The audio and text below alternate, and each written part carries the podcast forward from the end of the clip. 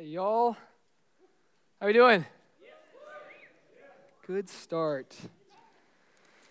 Guys, well, I'm excited for tonight. Um, so the topic, kind of as, as Ben alluded to in the prayer, um, I, am going to be talking about rest. And I, and I think rest is, especially right now and for, for this demographic, for, for the millennials in this room, it is such a relevant topic, especially right now as, as we're going into a season of break for a lot of us, I know college students, uh, you have a longer break coming up. Um, and for some of us, just with Christmas coming up, um, we get a little bit of time off. And so um, I think tonight is going to be perfect. I was even joking with Ben because um, this is my first time getting to preach here, uh, and I'm pumped about it. And I, I, was talking to him about this, and I was like, rest is, is the perfect first sermon um, because in case this thing goes south really quickly and people just start falling asleep, I'll be like, it's perfect practical application. So if everyone just falls asleep, hopefully you don't. Um, but if that happens, then, uh, then, then it's a win-win for me. So I'm, I'm cool with it.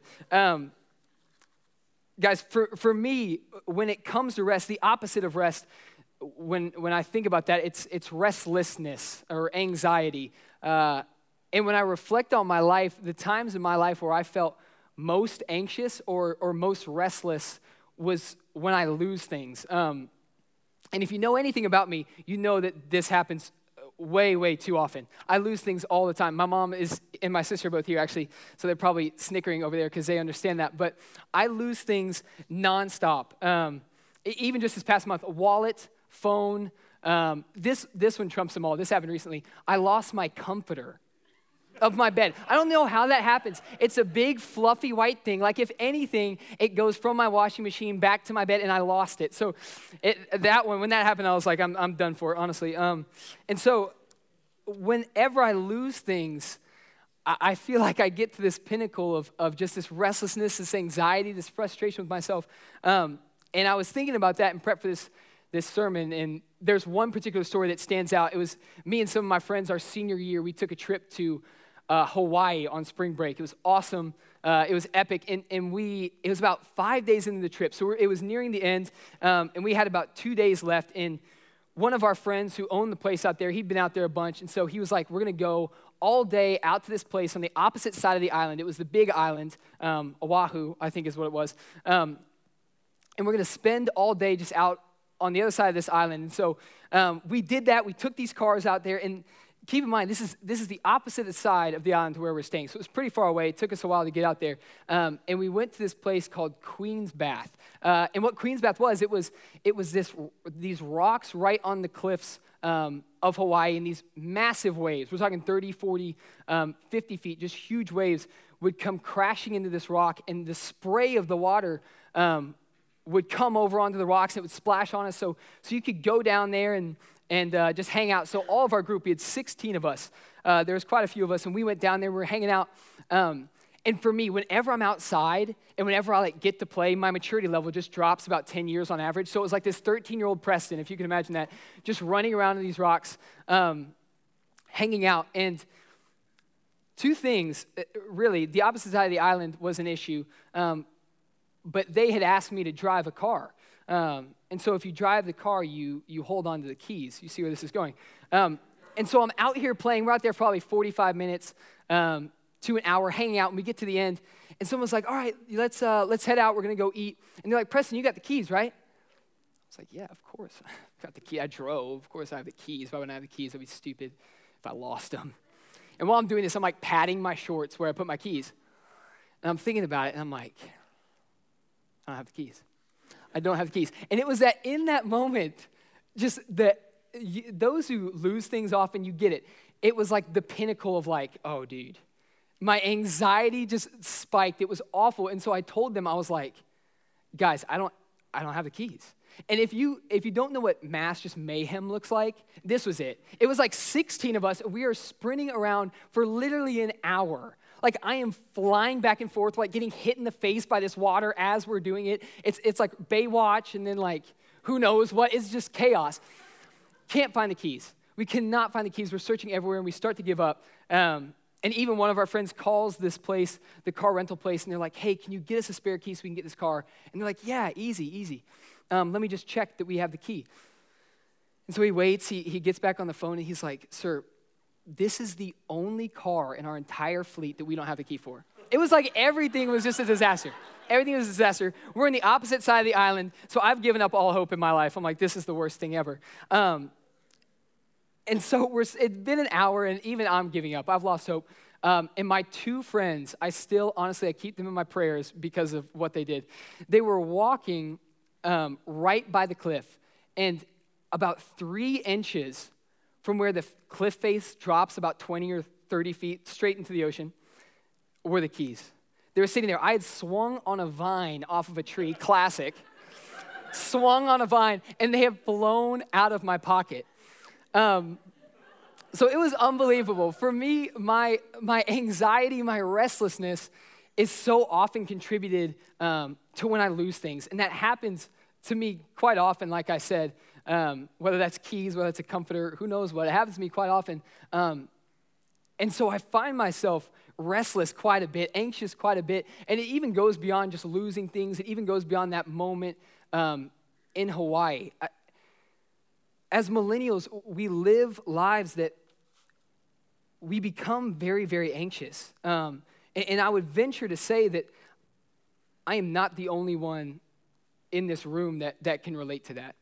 Um, that at seasons in our lives, our anxiety has, has fully taken over. Um, I was actually reading and doing some studying before this, um, and millennials are the most stressed um, and the most unable to manage their emotions than any other generation in history.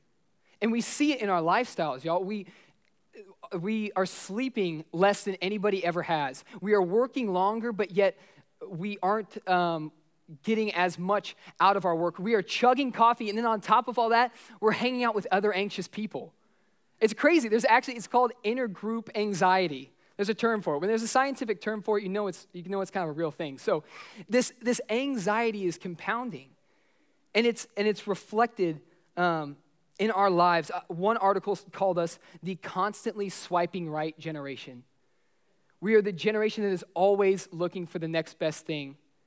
In the allusion, the allusion to the constantly swiping right generation, um, if y'all aren't familiar, there's an app called Tinder that's a dating app that matches you with people that are geographically located to you, and you swipe right until you find somebody that you like. We are the constantly swiping right generation, anxiously looking for the next thing, um, never content. We are a generation defined by restlessness. And I am first in line for that, trust me. Um, I am first in line. And so tonight, I, I want to, I want to really sell this point, and it's gonna sound, it's gonna sound churchy, um, but that true rest, true rest, not fake rest, true rest is the cure to our anxiety um, and is only found in Jesus. So um, tonight, where we're going, I'm gonna help identify, help um, us define what true rest looks like. Um, I'm gonna give you why we need true rest, uh, and then how we apply it to our lives. So starting first um, with what?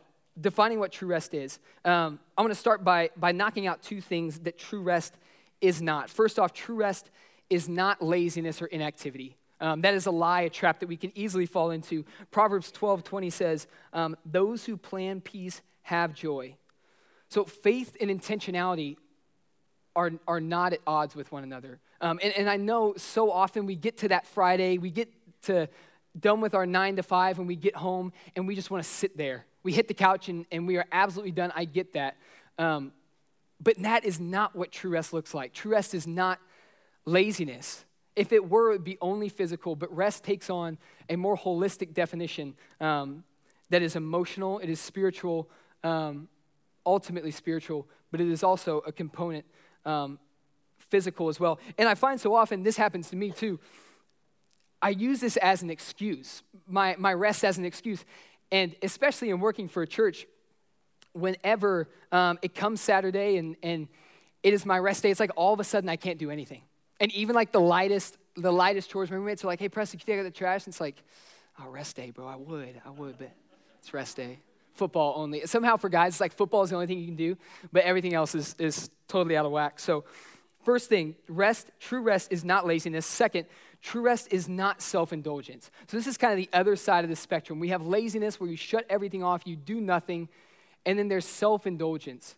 Um, whenever I think of this, I think of like a squirrel before hibernation. I'm obsessed with squirrels, so I was like, I'll, I'll, use it in illustration. Squirrels before hibernation, how they get and gather all their food, they gather all their nuts just so they can be sustained through that season. And I feel like in different ways, that's exactly what we do. Um, for some of us, that might be, man, I'm gonna go party all out Friday, Saturday night. I'm just gonna get the crazy and the partiness out of me, and then I'm just gonna make it until Friday. And come Friday, I'll be running on nothing, I'll be running on fumes, but I'm just gonna go out and party and give it my all. For others of us, um, it looks differently. Uh, it could be gluttony, it could be eating, it could be binge watching Netflix, um, or it could just be idolatry of um, and idolizing an activity.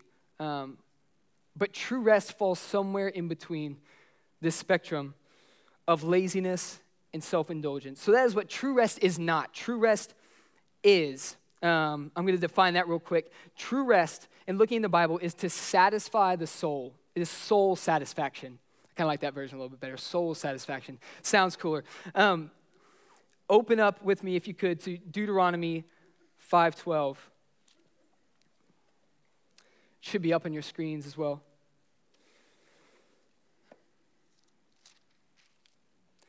Starting in verse 12, it says, Observe the Sabbath day to keep it holy, as the Lord your God commanded you. Six days you shall labor and do your work, but the seventh day is a Sabbath to the Lord your God. On it you shall not do any work. Skip down with me to verse 15. It says, You shall remember that you were a slave in the land of Egypt, and the Lord your God brought you out from there with a mighty hand and an outstretched arm. Therefore, the Lord your God commanded you to keep the Sabbath day.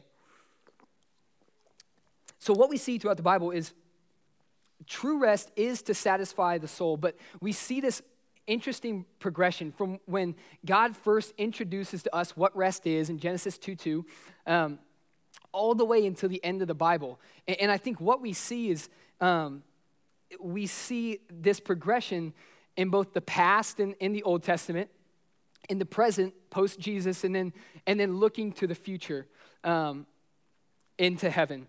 So, right now, reading through Deuteronomy, we're looking at the past, and rest um, is inaugurated in the Old Testament. God starts this cycle. Um, at the end of creation week in Genesis 2 2, it says God rests, and he introduces to us the Sabbath day um, that is mentioned here uh, in this passage. And the Sabbath was God's one day mandate to his people to cease and to remember.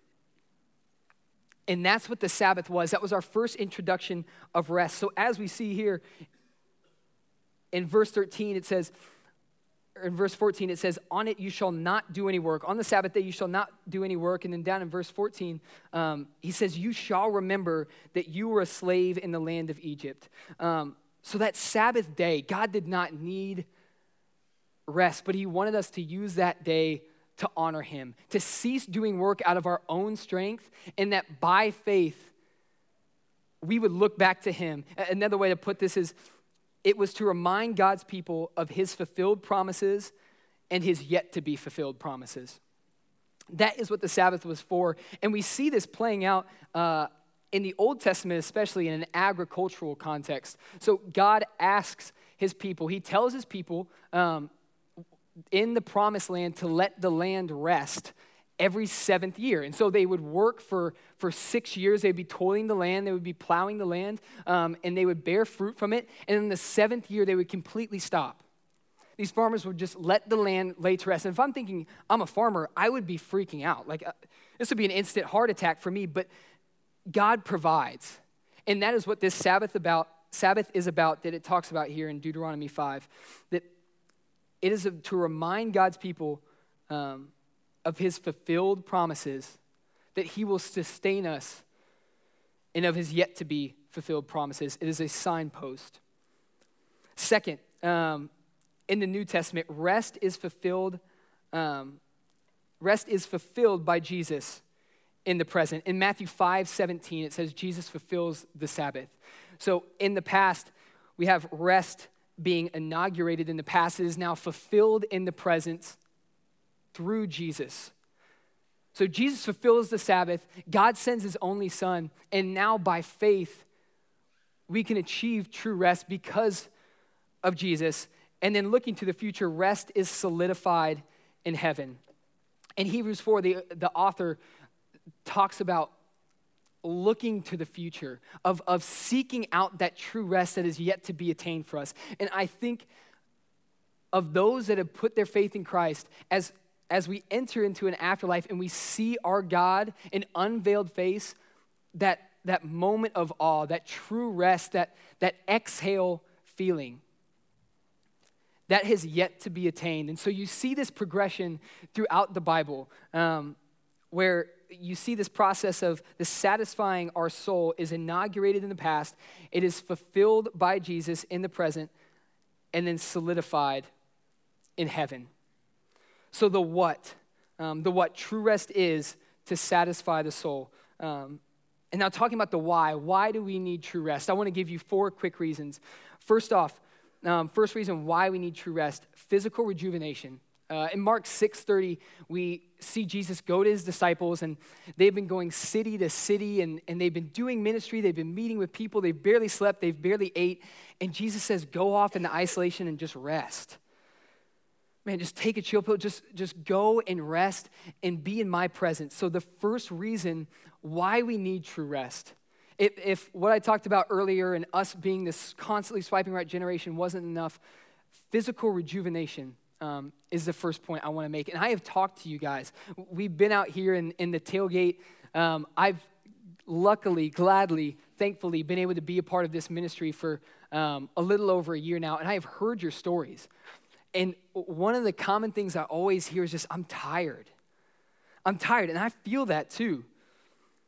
And I talked to you guys, some of y'all are accountants in your in your crazy busy season. Some of you guys are nurses, and everyone knows your schedule is just insane, absolutely crazy. And, and then we have some students, and y'all are in finals week right now, and so even finals week and rest, those never go in the same sentence. Uh, y'all are tired. True rest, one of the big benefits of true rest is physical rejuvenation and it is found in Jesus. Secondly, another benefit of true rest is to grow in trust.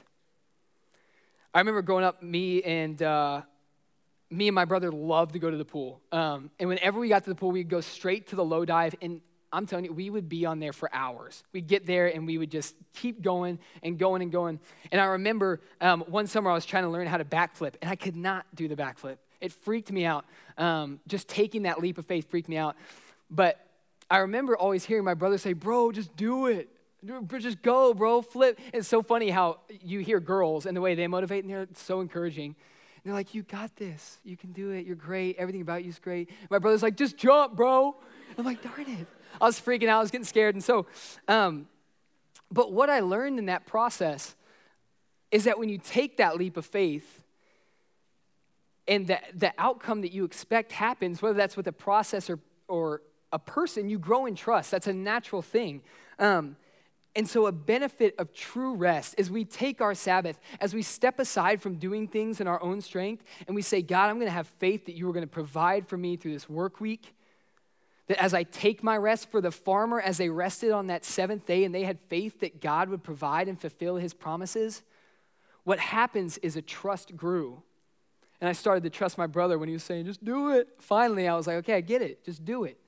Um, and you grow trust. That's the second big benefit. Third, kind of growing off, going off of that, um, a benefit of true rest is that it allows us to give testimony to God.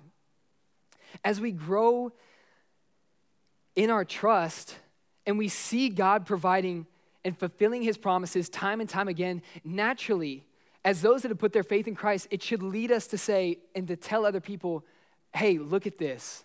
Look at what God did for me. That as I stepped out in faith, as I did that backflip, He was there.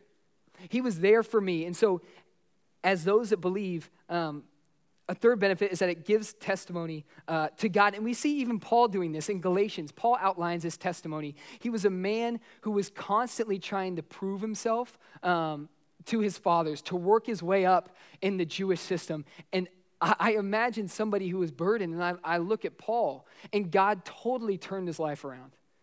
God totally turned his life around, and we see Paul in Galatians just outlining his testimony and say, hey, look at what God did. And that is a benefit to us um, of true rest. Lastly, um, fourth, and this is a big one, I want us to grasp this. The fourth benefit of true rest is that we cannot do this all, anyways. It is to show that we are dependent. In Acts 1 8, we are given the challenge to be witnesses to the ends of the earth. To the ends of the earth. In Matthew 28, God tells us that we are called to make disciples of all nations. This is huge. All nations, ends of the earth. This is a big calling. And if you think that you can do it alone, I, I, you're wrong. You're wrong. And, and I know for some of us in this room, especially as Americans, that's hard to hear. The American dream, pull yourself up by your bootstraps. We are constantly told by society individualism equals success, autonomy equals success. But if you are in this room and you believe and have put your faith in Jesus, you cannot do this alone. Um,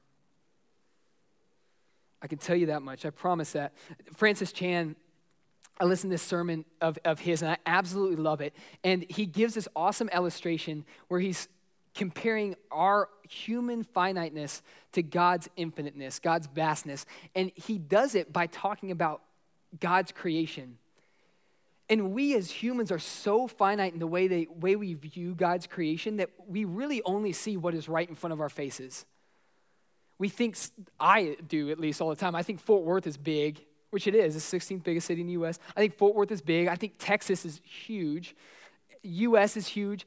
But when we think about God's creation, we, He created this one planet. He created Earth that is in this solar system of planets that is amongst other solar system in this galaxy and who knows how many other galaxies who knows how vast this whole creation is and Francis Chan talks about how our earth is tilted just in a way and it spins around this axis just in a way that it creates the seasons. And it's just far enough away from the sun um, that we don't freeze to death, but just close enough, the opposite, just far enough away that we don't burn to death. There it is. Just close enough that we don't freeze to death. It is absolutely perfect. Gravity is pulling us in, and that is crazy to think about. We are spinning at thousands, hundreds of thousands of miles per hour on this ball of water and dust and fire. Like, what the heck?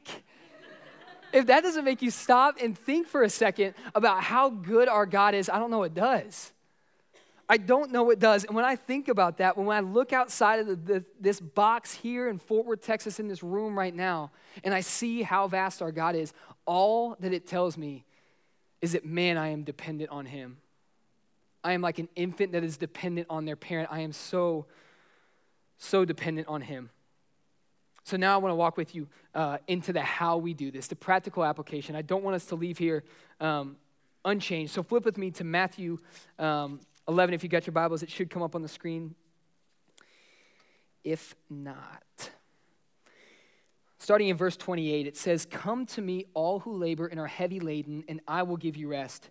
Take my yoke upon you and learn from me, for I am gentle and lowly in heart, and you will find rest for your souls.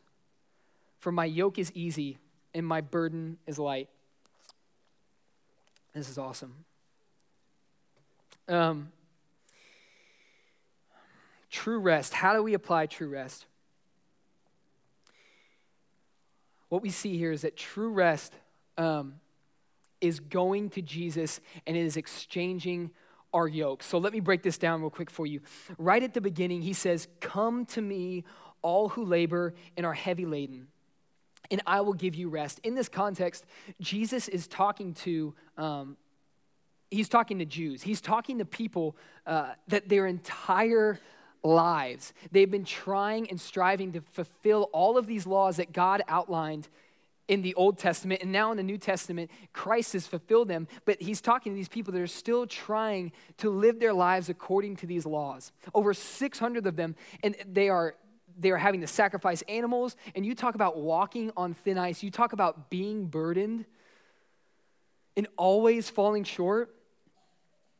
Man, I think about these people that, that God is talking to. He says, All who labor and are heavy laden. But the interesting thing about it is that I can relate that so much to myself. Somebody, when I look at myself, who constantly is striving in my own strength to be good I am, I am just like the Jews in that I'm constantly trying to do all the right things. I'm trying to make my scorecard just perfect and so that I will be approved. And so, for all of us, what he's doing here is he's saying, Come to me, all of you. We are all burdened in some way, whether that is because we try to prove ourselves to everybody and we try to prove to be perfect, or in some other way, he is calling all of us. We are the constantly swiping right generation. We are bogged down by our cell phones, by our notifications, but there's no notification for true rest. And he's talking to all of us um, right here. I want that to be clear.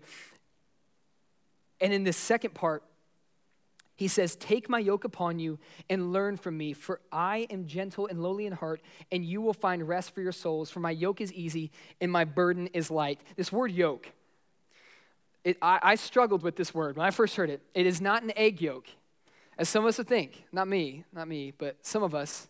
I thought that. Okay, I'll admit, I thought that when I first heard it. It's not an egg yolk. It's not. Um, a yoke, I think we have a picture of it. Um, Ah, like ah, yes, look at that. It's a yoke. So a yoke um, is a wooden frame joining two animals.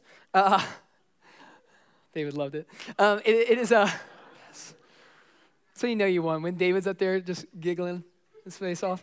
That's the best. Um, so it is a wooden frame joining two animals, and in this context, it is used metaphorically um, to describe one's burden to another.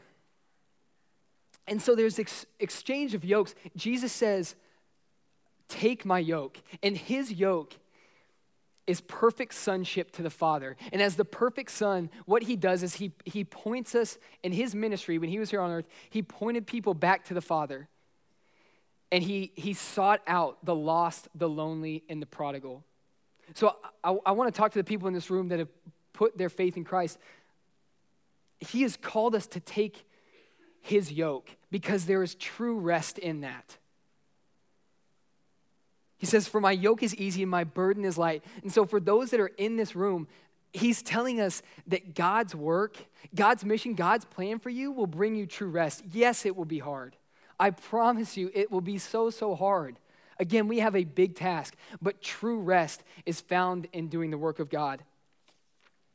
But on the flip side of that, the other part of the exchange is that he takes our yoke. Two years ago, um, two years ago on December 10th, so this is a couple days ago at this exact time actually, uh, I stood in this room. Um, I stood right up here and I was, I was baptized. I was a senior in college at that point, and uh, leading up to that, I had, I had pursued everything that, that I thought would bring me true rest. Um, all throughout college, I had done the partying scene. I, I did that. I pursued it. I, I pursued unhealthy relationships all the time. I tried so hard to make everybody know that I was, I was this cool guy and think I was funny. I tried to be famous all the time. And, and as the world was telling me to, to continue to pursue those things. Preston, go out to that bar on a Saturday night. Oh, go, go talk to that person. And as I was pursuing those things, I only led myself down a path of, of emptiness. What I thought was true rest was only, only fake rest. Um, and that, that yoke, that burden I felt. I remember walking home from school one day, um, my senior year, and, and I was just spent. I was so tired. I was so tired. I was worn out, and I was done with it. And, and a guy I knew at the time, his name was Ryan Christian, some of y'all might know him, he, he opened my eyes to this idea. He said, God will take your yoke. The yoke is not meant for one person, it is built for two. If we put our faith in Christ, He takes that yoke for us. He took that yoke on the cross, that yoke that was all about sin, that was all about self glorification, that yoke that led to emptiness, and He died on the cross for that. And what did He give us? He said, Take my yoke. My burden is light, yours is heavy. Take mine. So if you are in this room and, and you're wrestling with that idea and you're like, man, I'm not sure why I'm here, I don't even know why I walked in this room. Um, this whole idea of, of putting my faith in Jesus is just foreign to me. I get that. But he takes he takes that yoke, that yoke of burden from you, and he died on the cross because he loved you. True rest, true rest, and the cure to our anxiety, the cure to a generation that is ridden by anxiety, is only found in Jesus is only found in Jesus. So I, I want to leave us on this. I want to give us three just practical applications that as we're walking out of here, that we can start to grow and to progress towards what true rest looks like. So three things on a daily, weekly, and annually basis. The first one on a daily basis, pray through your day. Before you go to bed at night, I, I want you to try to just pray through every aspect of your day. Whether you have meetings that day, you have assignments, and ask God that He would give you the faith to stop doing things out of your own strength, that He would show up for you. So pray throughout your entire day. Um, and I think that will help us lead, lead lives that are reflecting true rest. The second thing on a weekly basis, record how God has provided. We talked about it in that Deuteronomy verse at the very end. God says, Remember, He looks at His people, He says, Remember, I took you out of captivity, I took you out of slavery. So often, our world, our society is going to, to push all things spiritual under, under the rug, is going to tell you to forget the spiritual, to forget about God. And once a week, if we can look back and just see the ways that God has provided for us, I think you'd be surprised. I really think you'd be surprised. So every week, looking back and say, man, how, God, how have you provided for me? And then thirdly, on an annual basis, taking an audit on your life of how are you fulfilling God's calling? Are you on track to living out God's mission for your life in all things in your life? And, and I would love to challenge you. This is one thing I'm going to do. I would love to challenge you to replace that with your New Year's resolution. To look at your life and say, man, in my work, in my in my relationships with my family, in my extracurriculars, am I doing all this? Is all of this for the pur- purpose of glorifying my good God? What can I change? What can I do better? Um, that is the last application. So, on a daily, weekly, and annual basis, maybe we be applying this true rest. I want to end with this. I we, we are anxious and we are in need of Jesus. Jesus is the, the, the one way to cure our restlessness. And I, I hear stories and I look at even my own life and I reflect on it, and I really think there's a joy that we are missing out on. And for so many of you, our fear and our anxiety gets in the way of, of doing God's work when just on the other side of that anxiety, He has got a life of complete joy and rest for you. He takes our yoke of sin and he gives us a yoke of righteousness.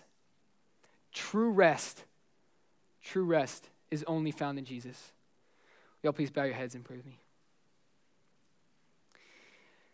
Heavenly Father, um, God, we thank you. Um, Lord, we thank you that you brought us here tonight to, to hear from your word, God. Lord, we are reminded that man, just as we step out of here and as we step back into our workplace, or, or maybe we're going home for break and, and we're going to see family, God, may we just look to you as our source. God, and all, although we, we constantly want to turn to the world and, and of these things for to find our rest, God, may we be reminded that you are our only source of rest, Father. Father, so may we not leave here without being changed, without our hearts being renovated in this room and looking more like your son, Father. Thank you for that, Lord. Continue to use this message as we step away. May it continue to mold us and teach us, Father. We love you. We need you. Amen.